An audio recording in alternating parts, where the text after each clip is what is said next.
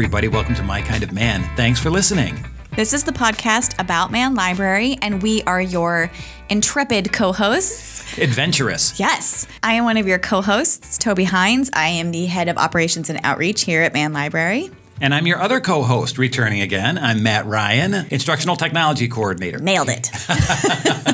It's a mouthful sometimes. is. We've got an exciting show, folks. We do. This is a show for everyone, of course. Of course. But I think this particular episode is really tailored to incoming students, particularly our incoming CALS and CHE and Dyson school students. Here they come. They're coming in. That we're we're a couple weeks away from orientation. Um, you might be listening to this, you know, right when orientation is happening. you might be dodging new people on campus Yes. as you're listening to this Lots in your of people- AirPods. Lots of people driving down the wrong way down one way streets. I mean, you know, Wegmans is going to be really crowded. Target's Mm-hmm. Lines at really restaurants crowded. again. It's all going to happen It's our favorite time of the year. just a few short weeks. Um, but I think it's also a super exciting time, and I think we're in a really good position to be able to help students start the semester off, start their Cornell career off Mm-hmm. on a really strong foot. I think so. Yeah, we're here to encourage people. This episode is going to encourage people to start strong Yep. and really keep that momentum going. too. Exactly. So those are the guests that we have on, which we'll talk about in a minute. Um, but I also really want to share with our listeners, and I'm hoping some of our- these listeners are incoming students or will refer incoming students to this episode of the podcast um, about some of the orientation activities that Mann Library is going to be having over over the move-in weekend. Okay, we've got a whole schedule of things. We do have a whole schedule. So as you may know, move-in weekend used to be it used to be all done on one day, like the, Right. the Friday before classes started. They've changed that a little bit this year. There will be like probably two thirds of incoming students are going to move in on Friday, August 23rd, and then the remaining third are going to move in on Saturday, August 24th. the next day, try to stretch it out. Yes. There will be, so everyone has a, a specific move in time. Um, and then during the rest of those, you know, the hours during those days, there's other activities and things happening all over campus um, for students and their families to participate in, to get to know their, you know, their community a little bit more about Cornell, to Right. get some of the essentials that they need, like their ID cards Yep. and things like that. Um, and as you probably are not surprised to learn, the library is participating in a lot of these events and activities. Of course we are. I Of mean, course we that's are. what we do. Yes. Um, so there's going to be for both days, so from at 10 a.m. to 2 p.m. on Friday, August 23rd, the Cornell University Library, so this is our sort of larger organization, Mm-hmm. is going to have a tent down um, on by Hope Plaza by the Cornell store, where we'll be giving out a lot of information, um, freezer pops for people to cool down because we're probably it's probably going to be a, a hot, be hot. day. Yep. It is late August here in Ithaca, New York. Yes, it is. and then they'll also be there from 10 until noon on Saturday as well. So, um, what's really helpful there is that they're going to have all the information about what all the other unit libraries are doing. Okay, so it's a one-stop shop. Absolutely. You can go there and get a map of all the campus libraries Mm-hmm. as well as a schedule for all of the, um, what all the like sort of tours and activities that all the unit libraries are doing. Because there's a lot of very tailored programming to specific colleges or programs happening at these libraries. Let's talk about some of that tailored programming. Alrighty. What's Mann Library doing for we orientation? have quite a full agenda, which I am very excited about. You've been masterminding it. I have been, yes. So we are going to have what we call the Mann New Student Welcome, which Mm-hmm. is this is a very fun event that both Matt and I have helped plan for several years. Mm-hmm. We're doing it a little different. Usually we have this event a couple weeks into the semester, but this year we're going to be having it right on Friday, August 23rd. Day one. Day one. So this is going to be Friday, August 23rd, 10 a.m. to 12 p.m., right out on the little plaza area in front of Mann Library on the Ag Quad. Oh, very nice. Yes. And so everyone who's new to CALS, to human ecology, to Dyson should stop by this welcome table, get some helpful information, um, meet some friendly staff members so you sort of start to learn who the staff at Mann Library are who can help you. Now people will be able to meet you. I will be there, that's right, and I'm gonna I'm not gonna say what the treats are. I'm just gonna do this hint. Cornell Dairy Bar. That's all I'm gonna say. So you should come by and find out what that's gonna be. I unfortunately am not going to be able to attend. You won't be here. That's unfortunate. Yes, I've got conflicting schedules, but I, I have attended in the past. It's a lot of fun. I fun. love meeting people. Yep. So we're gonna, as we, as I mentioned, as I, as I teased, we're gonna have, we're gonna have snacks. We're gonna have helpful info. We're gonna have some button making. That's gonna be, it's always really, really fun Mm-hmm. for everybody. And we're gonna be giving away some, some prizes, some raffle prizes. That's very fun. So it's gonna be a lot of fun. I fun. highly encourage people to stop by. Um, we'll also be offering a lot of tours. A lot of tours. So, of the library. of the library. So, in mm-hmm. addition to the new student welcome on Friday, August 23rd from 10 to noon, we'll also be offering tours almost every hour on the hour from 10 to 2 on that Friday. A variety of staff are going to guide these tours. Exactly. So this is going to be there'll be a tour at 10 a.m., a tour at 11 a.m., at 12 p.m., and at 1 p.m. on Friday, August 23rd. 30 minute tour. Families are welcome. This is open to everyone. Um, I think this will be again of particular interest to students who are incoming students in CALS and Human Ecology and Yeah. Dyson. Yeah. We'll talk about some of the resources, some of the expertise, some of the collections, some of the spaces and technology, all of the things that you really need to know about to have a Right. successful academic career. Right, right, right.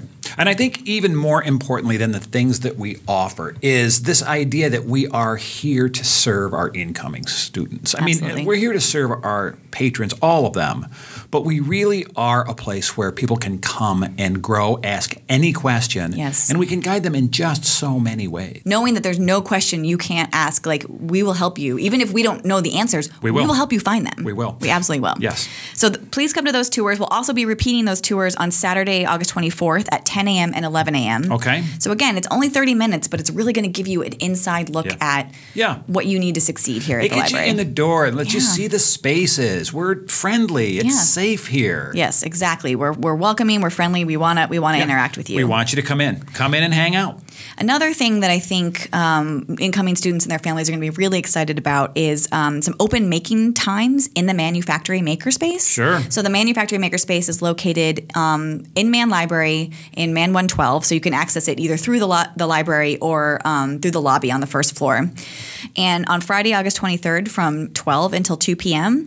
And from Saturday, on Saturday, August 24th, from 11 a.m. to 1 p.m., there's just going to be open making time Open in making. the makerspace. So you can go in, meet the makerspace staff, play around with some of the really cool technology Mm-hmm. and equipment and um, sort of DIY type materials Yeah. that they have in there. Yeah, yeah. Um, I think it's going to be a lot of fun. The makerspace staff love geeking out about you know their 3D printers and most recently their laser cutter. Yes, I've been seeing a lot of a lot of uh, product, a lot of different things coming off the laser cutter. Yes. all, all for learning purposes, but really they're, Oh, just- absolutely, they're so excited. Yeah. Um, but we also have you know sewing machines and we have um, you know button making and, and other kinds Mm-hmm. of crafts. Um, But there's it's everything. It's also we've got an AR VR set up in Yeah. a multimedia studio. Yeah. We've got podcasting equipment in there. There's all really sorts of things. all we have sorts all sorts of ways for you to come and express your creativity. In, Yeah. in in many ways, and no matter really what your idea is. Right. And please come even if you don't have an idea. Just That's fine, please too. come and soak up some of the vibes. It's Yeah. it's a nice place. Yep. So there's a as you that's that's a lot of activity over those two days. Um, but I mean, I think the takeaway really is is that we are friendly. We are here to help. We want to meet you. We got some fun stuff to give away. Please, please come by. I Yeah, think we hope it you will do. be a lot of We hope you do.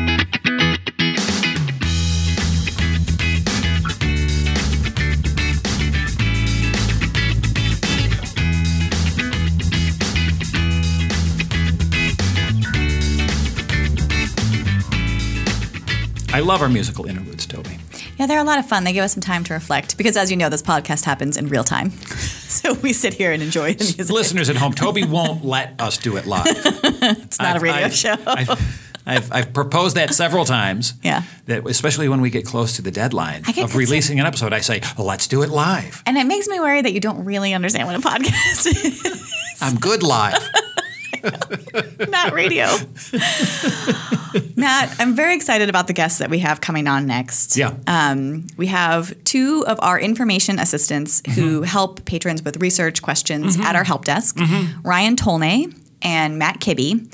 Um, Ryan has his Master's of Library and Information Science from Syracuse University. Mm-hmm. Matt Kibbe has his PhD in English from Cornell University. So these are two people who know how to do research. They do know how to They do research. They know how to do research. Yes, yes. And they have agreed to come and talk with us a little bit about how people can get research help How people can get a hold of them. So Exactly. and now just to clear this up, Yep. we've got Matt and Ryan coming to talk with you, Toby Hines, And you, Matt, Matt Ryan. Ryan.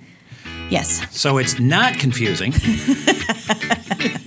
once it's slowly explained. Exactly. So there will be a lot of Matts, Ryans and maybe a Matt Ryan. Yeah. Ahead. Yep. I feel a little outnumbered.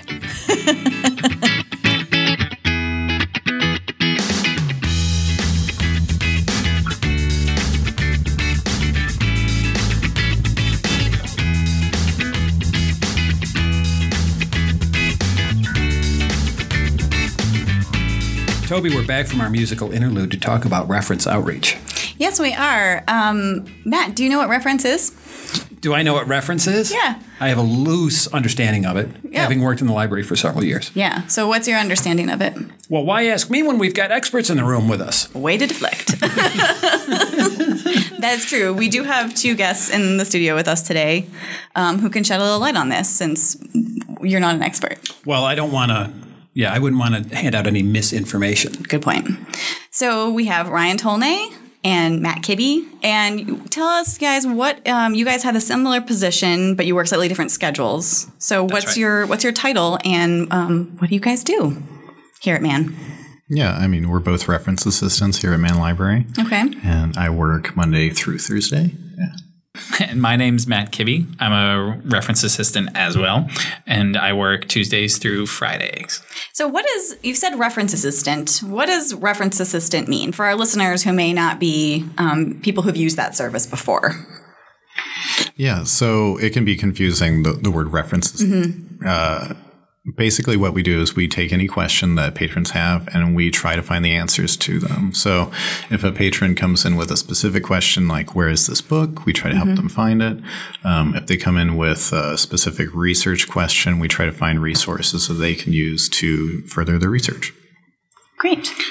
Yeah, it can be. I mean, we are like Google with a heart and soul. And a smile. yeah, exactly. Sentient Google. Um, sometimes, and then A uh, little slower. a little slower. Yeah. And yet, I think a better better curated resources. I would argue as well. Yes, definitely. I mean, it, it so it can be just a matter of uh, helping people find something they know they want to find an article, a book, something specific, helping them find that, or it can be something much more general. They want to know more about a topic, and we can help them. Um, or it can be shaping research paper, uh, or even answering just simple questions. We can do that too. It does seem like from having worked with you two and hearing about the kinds of questions you get, um, that that's still very true. Like it seems like you guys get such an interesting um, array of questions. Yeah, yeah. I I kind of like to think of what we do is sort of being acting as catalysts, um, in that someone wants to get something done, whether it's a paper or just to learn about something or to write an article, um, and we're just sort of that uh, sort of extra ingredient that will help them um, accomplish what they need. Like yeast. Yeah, we are the yeast in the library. Friendly library yeast. Oh, I, I like that analogy though, because you get a range of questions, right? From very surface level things, mm-hmm. where's this book, or how do I do this, to some very involved questions. Mm. Yeah, and from from members of the public because we're mm. public library, so people can just wander in off the streets and ask us something. Um, it can be a student, it can be a professor. It's just sort of the wide range who are all trying to accomplish really different tasks, mm. and you're just sort of trying to figure out what they want and help them get that. Yeah, and if we don't know the answer, we can't find it, or if it's something that's very specific, we'll put them in touch with a librarian who is an expert in that field and mm-hmm. can help them really kickstart their their research process. So making those referrals when maybe it needs, maybe it's so complicated, or or maybe their what their query is isn't is super well formed yet. That having that meeting with a spe- like a subject specialist might be the, the best way to start in that case. Yeah, they can kind of pull it out of them of what do you actually want to research, mm-hmm. especially at the beginning of a project. They can be really helpful in saying, you know, these resources are available. Let's explore them and see, you know, what hasn't been researched yet hmm. to allow them to, you know, write something new. Yeah, and so you guys have been at, working at Mann for how long? Less than a year. Almost a year. Yeah. Coming That's up on how a I year. Coming up on a year. Are you finally feeling like you know everything at this point, or Absolutely not. I knew that was going to be the answer.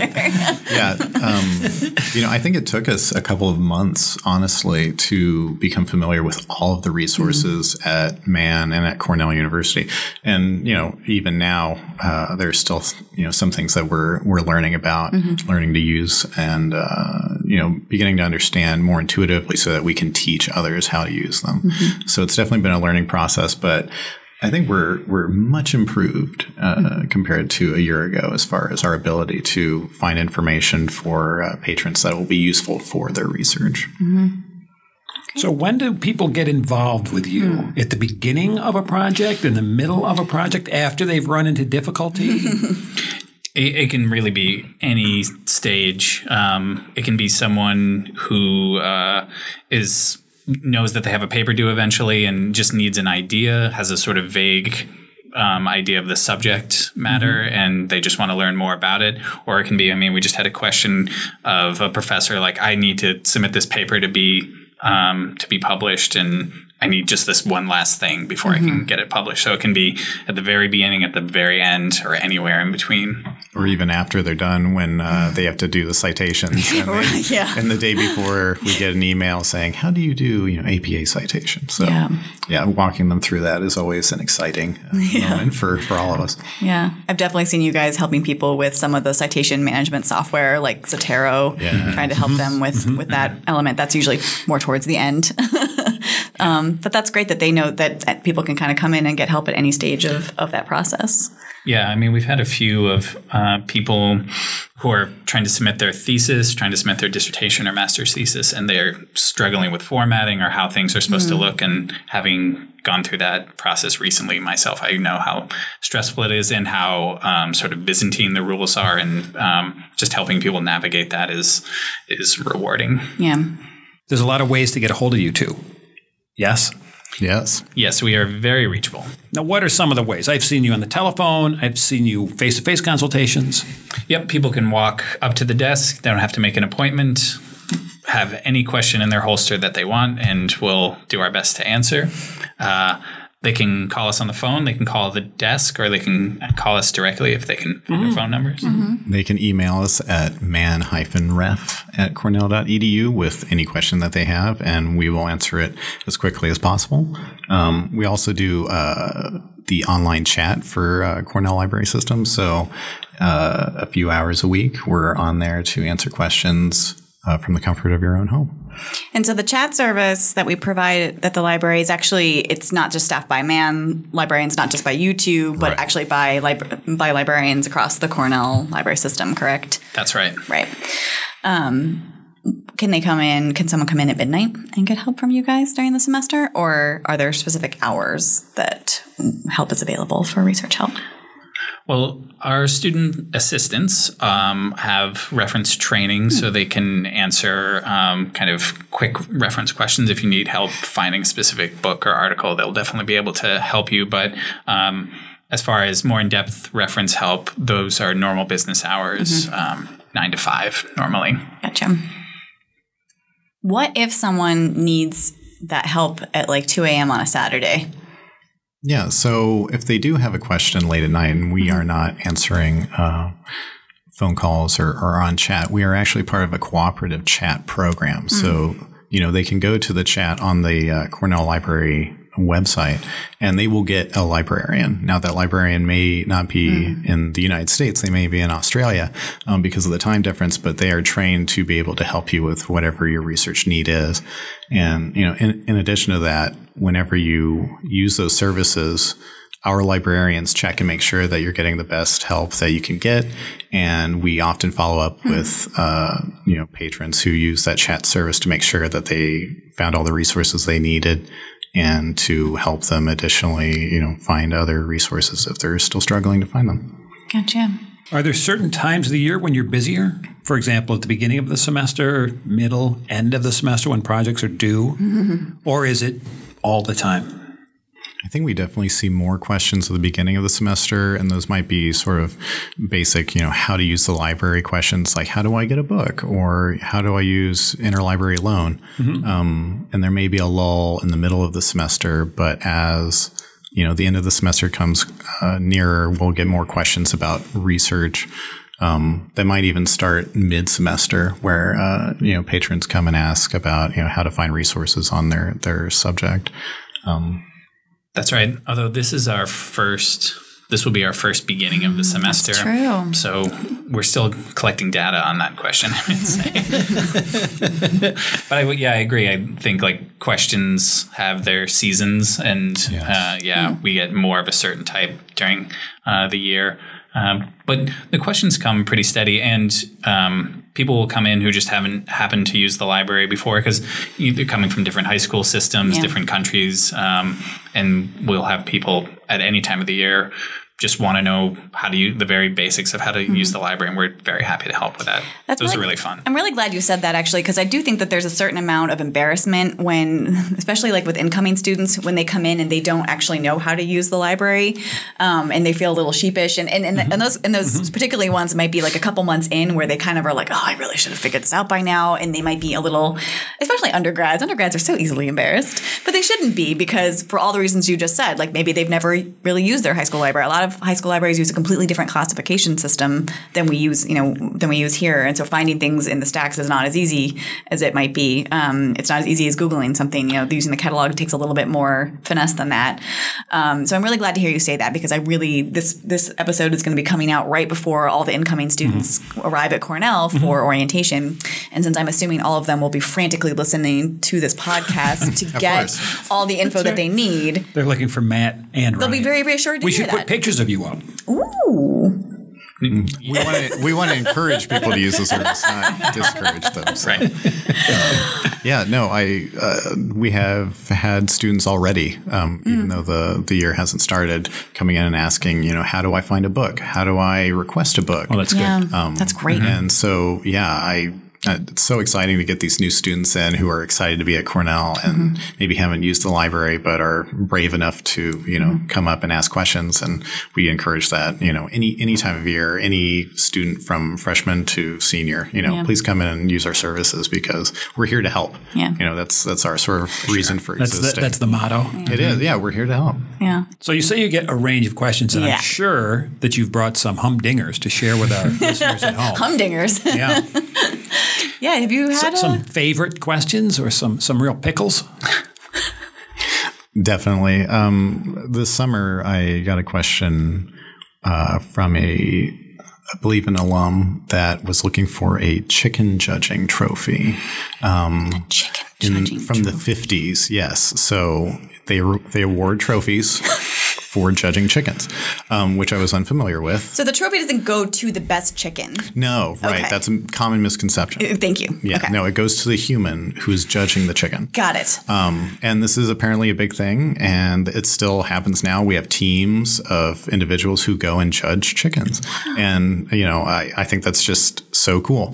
Um, I'm, pic- I'm picturing the Westminster Dog Show, right, But with Of- chickens. of, chickens. Yeah, I cool. think I think it's a lot like that. Yeah. And so this individual wanted help finding this trophy, um, and so I dug into that for probably hours. I'll, I'll, I'll admit that now. Um, it, it was a slow Wednesday, and I really wanted Finding the physical trophy. the physical Going trophy. to track down that trophy. Where from the that trophy is. Yes, it was. It was uh, previously held here on campus in a big trophy case, They, and they uh, provided you with a photograph Yes, of of- the trophy from 1950, right? yeah, yeah, fifty three Whoa. or something. Yeah, and real and I wish I case. Yeah, I wish I could say that I found it and I held it above my head, um, but this this chicken uh, judging trophy is is misplaced, Lost to the Is- is ages. lost to the ages. it's an unsolved mystery. yeah. But you went pretty far down that path. I contacted many individuals here at Cornell. I did research on my own. I walked around different places on campus, um, but to no avail. Um, but I promise I will keep looking for this chicken judging trophy This question will some dog you for the rest of your. forever. yes, at night I'll wake up and it'll be the chicken. that almost trophy. sounds more of like a private detective type of Mm-hmm. does. situation Yeah. than what I would think of as traditional kind of reference work. So that's that's fun. yeah, it, it just shows that we get every kind of question from research to, you know, where is this thing or how can I find something? We get a lot of actually genealogical questions or, Yeah. um, you know, the sons or, or grandsons of, you know, Cornell alumni uh, calling in or emailing and asking us questions about, you know, finding things about their, their relatives, Yeah. um, which I think is really interesting. Yeah. Yeah. Yeah. Matt, do you have a question that plagues your nights? I, I, I wouldn't say plagues, um, but I mean, I- what, one of the things I like about this job is is learning, uh, sort of uncovering pockets of research or information that you just never knew existed, um, and there was a we had a question from a food scientist researcher who was looking into food crispiness. Um, this was like an early question that I got. I'd only been here a month, and it sounds it sounds dry. That's just love it. you guys put in a little drum thing there. Dun. But it, it's actually sort of fascinating when you look into it uh, as far as how do you measure crispiness? Are we talking about crispiness from crackers? Are we talking about crispiness from celery? Is it the sound that uh, it makes? Is Hmm. it the amount of jaw strength that you need? So people have looked into this. That's many, many people, and for decades, you know, there's been debates about how what's the best methodology for measuring crispiness. And when people say they want something to be crispy, what do they mean? Like chicken skin crispiness is different from uh, cracker crispiness, uh, for example. And so it- this person was doing. Calm down. I know it's exciting. Uh, but this person had been looking, just trying to do a review of all the research that had been done in the past 10, 20 years on food crispiness. And it was, it's not something that I would have thought of or had ever like uh, passed through my mind in my measure you know, decades on this earth. Like you hear the word Christmas, you think you know what that means. Right. And then, And then and I, you find out that there are people who have been pondering and debating this question. this existential question of Exactly. crispiness. For So, so, I never really bite into something anymore without thinking like, what what kind of crispiness is this? changed your whole world. Sounds like plague to me. Yeah, Maybe not I'd say sleep. enriched. you? Enriched. Yeah, That's very nice. Life gets a little more detailed. So you kind of have to have that, um, like to do that kind of investigating kind of work. It sounds like like both of these sound like things where you really kind of dug down Mm-hmm. deep in sort slightly different ways. But um, so that's a, a good personal trait to have. Yeah, absolutely. I, Matt and I are both are, are uh, guilty of sort of diving really deep into a lot of our questions, and that's not just because of lack of work, but because of just sheer interest in the topics. Um, you know, things that we're unfamiliar with or that we're vaguely familiar with, but then we start digging deeper, we just learn there's so much to mm. know about crispiness or mm-hmm. chicken judging trophies or the history of ice cream. Mm. Um, mm. or you know anything. It's it's it's very fun to to explore all the. It's like when you go and you look something up on Wikipedia, mm-hmm. and then you click on something else in the Wikipedia, mm-hmm. and you go, "Oh, that's interesting," and then you know three hours, Hours later. three hours later, you're you know you're reading about time. yeah yeah yeah it's three a.m. and you need to go to bed. Call those rabbit holes. Yes. Right. Down the rabbit Yes, hole. There you go. We live in the Warren, really. Yeah. Mm. Yeah. Live in the Warren. That's that's good. So if you're going to offer a final closing bit of advice hmm. for people um, coming for your services, what would that be? I would say come early and often, uh, just like voting in Chicago. Um, in that, you know, we can be That got him. That's good. it- it- you know we can we can be of I think a lot of benefit to those starting out on their journey of trying to find resources for their uh, you know research project or you know whatever they're looking for. Um, we can save you a lot of time. Mm. If you come at the last minute, you know, we're obviously we're happy to help and we'll do our best, but it does take time to sort of find resources and then you will then have to use those databases or those journals and find the information yourself. I think that's uh, a little bit of a misconception is that you'll you'll bring your question to a reference assistant or even a librarian and they'll do the work for you. And that's mm, uh, halfway there. You know they will they will set you up to have all the resources that you need to do your research. Um, but then you know you'll have to you know decipher what works for you what doesn't what has the information you need and then go from there with your research project. So you know definitely come to us as, as soon as you can when you get your assignment and we'll set you up with all the resources you need to get a great you know head start on on your research project Great. Fantastic. Matt, can you add to that? Yeah, I mean that wraps up a lot of it. Yeah, I would just say um, don't be nervous, don't be worried about it. Um, we this is really like what gets us up, um, gets us out of bed in the morning is the possibility of helping people. And so, even if you know a lot about your topic, great. We'll help you know a little more. If you know very little, then we'll help you discover um, stuff that you never imagined um, being available. Um, so, yeah, just just ask us. And please don't just use Google. Um, you know, the, the access to information in the digital age is, is extreme. You have so much information that's actually, you need the library to help you decipher what is good information, reliable information, and what isn't. And with all the databases that Cornell University Libraries pays for. Um, to use them effectively, you have to know what you need and what will not really benefit you. So we can help you find those things um, because it can be a little bit daunting um, if you try to figure it out yourself. So, you know, come into the library and we're happy to help you figure that out. Well, thanks for joining us, Matt. having Thank us. you. Right. And our listeners can come by the Mann Library Help Desk and get, get help from uh, Matt and Ryan during the week.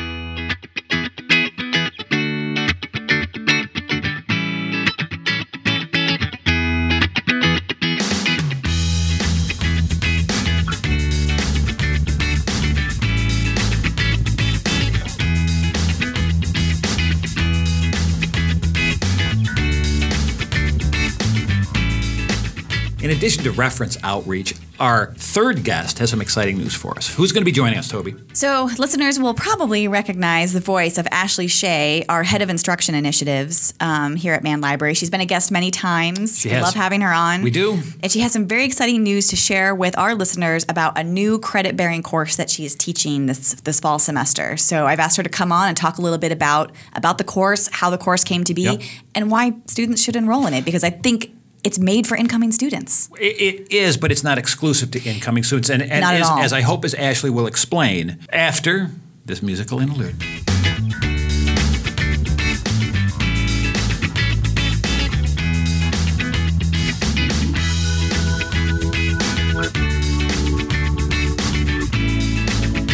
Toby, we're joined again by one of my favorite guests. I in think studio. your favorite, your favorite, not Perhaps one of my your favorite. I don't want to disparage any of other guest. Welcome back, Ashley Shea. Hello. How Good to be you? here. I'm doing well, thank you. How are you both doing? We're good. We're thrilled that you're coming back. We feel like you're a regular now, almost every episode. Should join your team. Absolutely. We'd love to have you. Um, longtime listeners will recognize Ashley's voice and um, recognize her as our head of instruction initiatives at Mann. That's right. Yeah. Yes.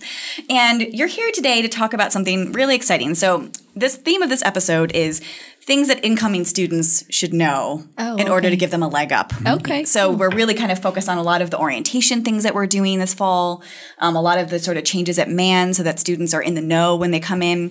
And then we found out about your class and Uh-huh. thought this is exactly the type of thing that we want to talk about in this episode. So, Yes, break the news. I think this is big news. I think so too. break the news for us. Yes. Here is the news. Yeah. For the very first time this semester, I will be teaching my own credit bearing course, and the course is called Information Chaos uh, Making Sense of Today's Information Landscape. That is such a great name. Thank you. I was looking for something very catchy, Yes. and, Very and catchy. I hope that it is. Congratulations. Thank you. Before we go too much further, I want to congratulate you. I know this was a lot of work and kind of a something you've been working towards for For a while. Yeah. I'd say even when I started five years ago, this would have been a pipe dream at that point. I would have been so delighted if someone said five years from now you'll you'll have an approved course that the curriculum committee said is valid and, and valuable for the students and and the fact that I have it and I'm getting to run with it is is really exciting. Yeah, that's mm-hmm. exciting. And I feel like, you know, in that time though, since you know we first you first got, got the go ahead to submit this proposal and then getting it approved, it moved very quickly. Actually, Incredibly quickly. Yeah. So this it really was an organic effort in the last I'd say 6 months. We have the advisory board, the faculty advisory board of Mann and uh, it it really started with me just pitching this idea how do we integrate more information literacy into the curriculum and and information literacy I'll say what I mean is um, the ability to find, evaluate, and and sensibly use information. And it was really me just trying to pick the brains of faculty members. Typically, we do a lot of what we call one shot instruction sessions. We'll go into a class, we'll do a guest lecture for 30 to 60 minutes, and that's it. We see the students once. time. Right. And Yep. And really, And- only if the professor approaches you and asks exactly. that. Yeah. Yeah. And so what happens is some students you'll see many times over many courses mm-hmm. because just as it happens that those different professors have asked for you to come join and give guest lectures. Other students you won't see the entire time. So I was really looking for a more systematic approach to mm-hmm. reaching every undergraduate student in CALS, but you know, more ambitiously, all Cornell undergraduate Yeah. students. And so the faculty members in the advisory board said, you know, why don't we just try a course, try to uh, propose that to the curriculum committee. So I put together a proposal. I, I looked at peer institutions to see are these kinds of courses being taught elsewhere. It turns out they are. About mm-hmm. a third to a fourth of our peer institutions actually have information literacy oh. or, oh, wow. or research skills courses available. So that was kind of fodder for pitching the course to the curriculum committee. They liked to see that if we want to keep in line with our sister institutions, mm-hmm. we should have comparable courses. Um, so yeah, from there it was it was quick. I had yeah. to create a syllabus. I had to get approval and yep. uh, and many other steps in between too. But wow. here we are. Yeah, yeah congrats. Yes, Thank I you. echo yeah. Matt's sentiment. Congratulations. Uh, we're very excited about this. Um, so beyond the exciting name. Mm-hmm. Um, what are students going to learn in this class? Yeah. So you know, we hear a lot about fake news, disinformation. I think as we approach the 2020 election in this country, we're going to hear even more of that. Yeah. There's just mm-hmm. a lot of noise out there, and sorting through this vast sea of information is really difficult. And I think the impetus for this course was that I saw a research study saying that Stanford students as well as K through 12 students in LA public schools are equally terrible at deciphering fake news. So regardless of where you are, regardless of the resources you have, we're just not great at evaluating information. And I think the crux of being an informed citizenry is having the tools and the knowledge and the well the wherewithal to understand what makes information good, what makes it bad bad? How do we decipher? Mm-hmm. So so in this course we'll be talking a lot about theoretical things, what does make something good and useful, mm-hmm. what makes it problematic, and perhaps something could be equally good and bad. It just depends on the context in which we're using it. We'll talk about tools for evaluating. We'll talk about different information platforms, the difference between commercial platforms, for example, yep. the difference between nonprofit platforms uh, different types of information. So we'll talk about government data, we'll talk about commercial data, we'll talk about um, scholarly publications, which is what we traditionally talk about in the library, and, and many things in between, news, uh, social media, etc. So a lot of different things with the overall goal being that by the end students are are better consumers of information sure yeah sure it sounds so applicable not only to to students you know becoming better researchers and better you know better um, students at, while they're at cornell and then in their careers but also just as being like a citizen in this world right now. Exactly. Yeah. Yeah, that really is my hope. I think one of the things that I so value about Cornell is that there is this notion that that we should contribute back to society. Mm-hmm. This whole land grant mission, this yeah. idea that knowledge should share, should share a, serve a public purpose, yeah. and, and, and that I take to heart. I yeah. think that you know to to contribute ethically, we need to first know what makes information good so we then ourselves can contribute good mm-hmm. information to the yeah. world.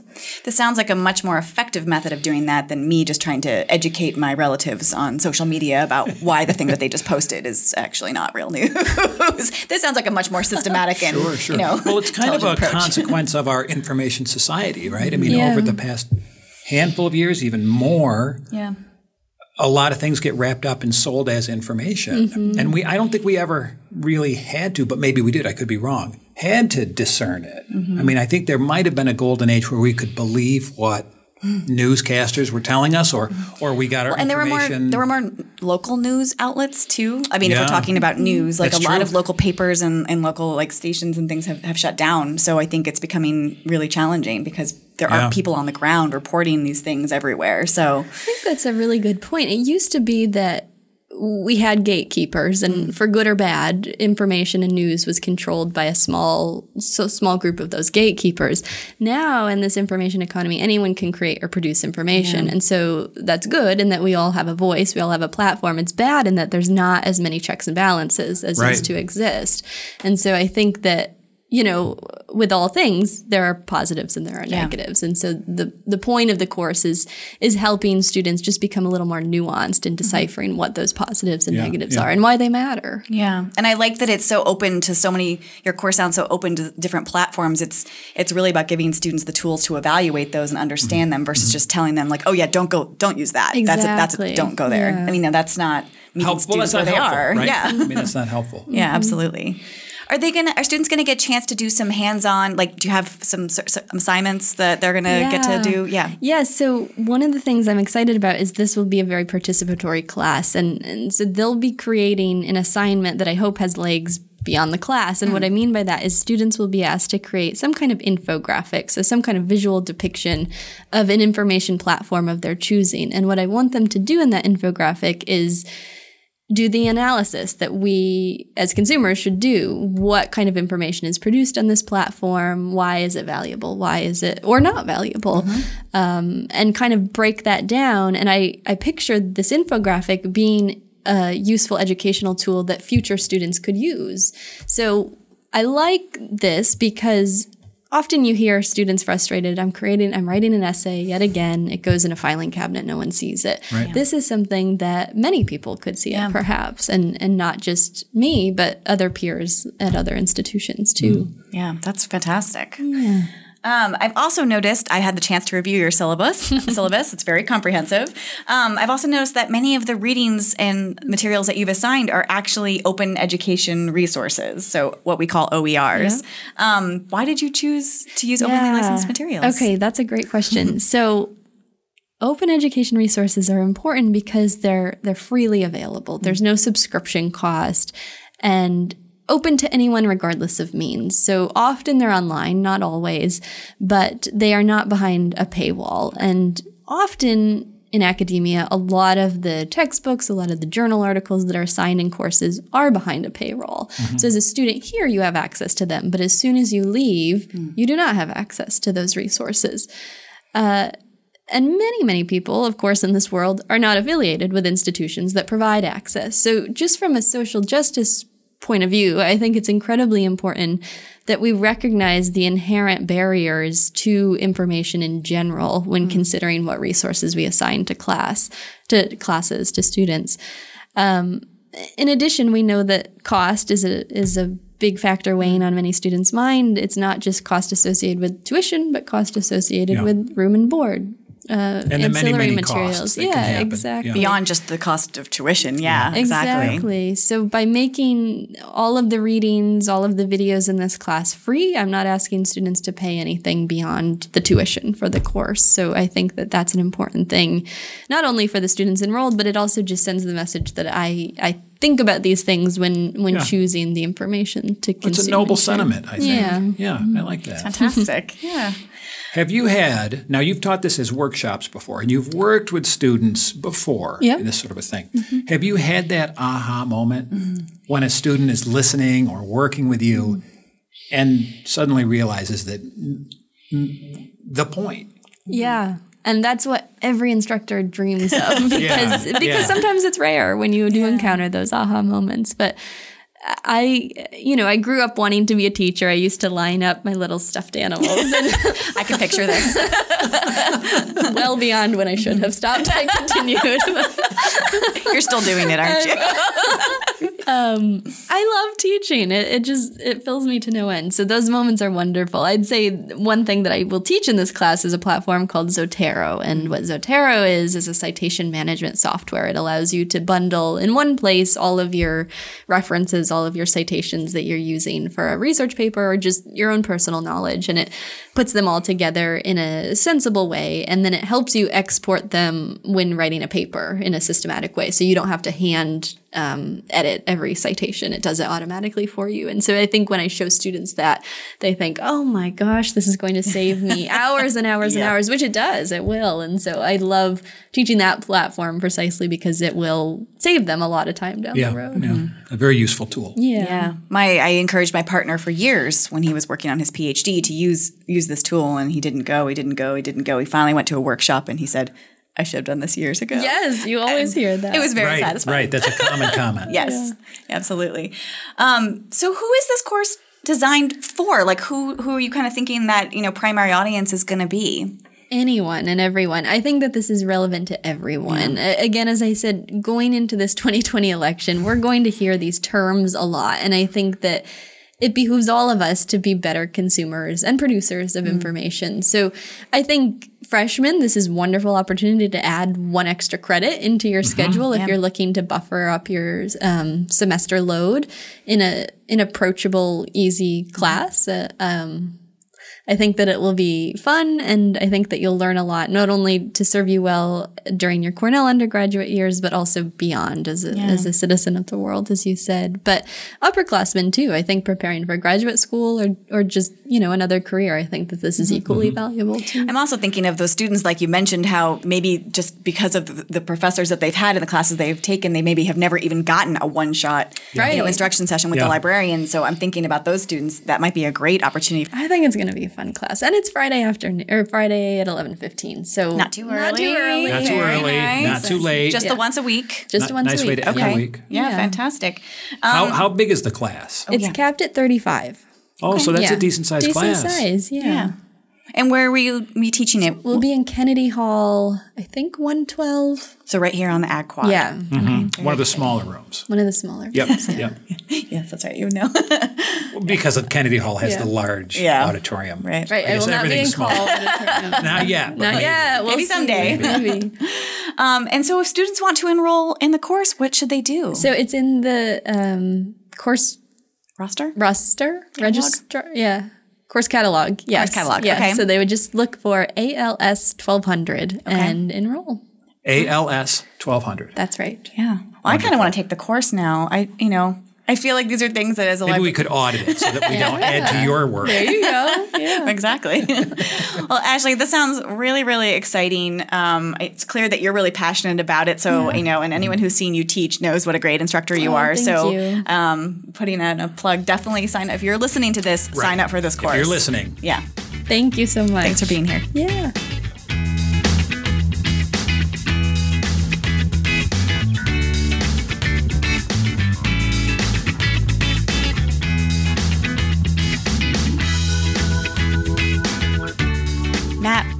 Want to take that class.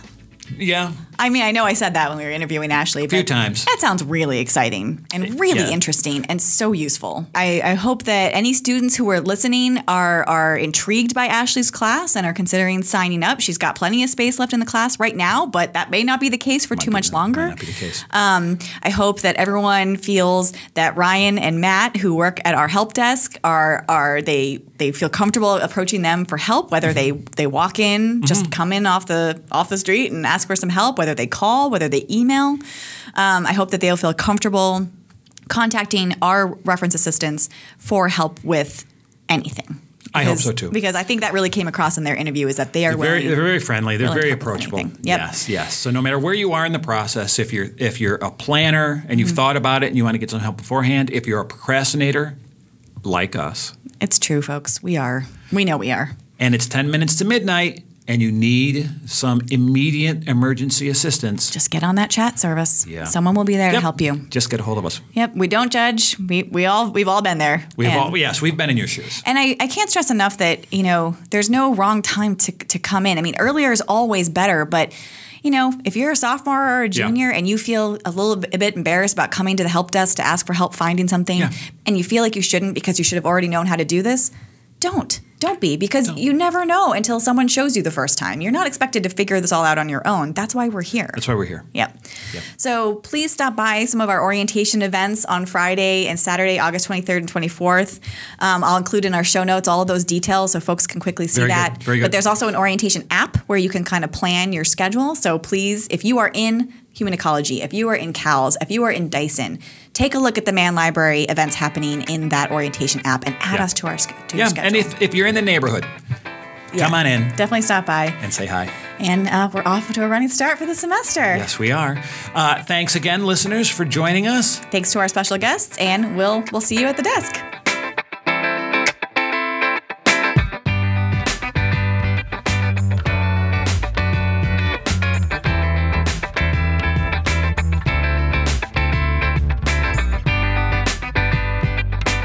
This has been My Kind of Mann with Matt Ryan and Toby Hines. Produced and edited by Matt Ryan and Toby Hines with support from the Mann Library Learning Technology Committee. You can reach out to us with feedback and suggestions at mykindofman at cornell.edu. This has been a production of Albert R. Mann Library. Thanks for listening.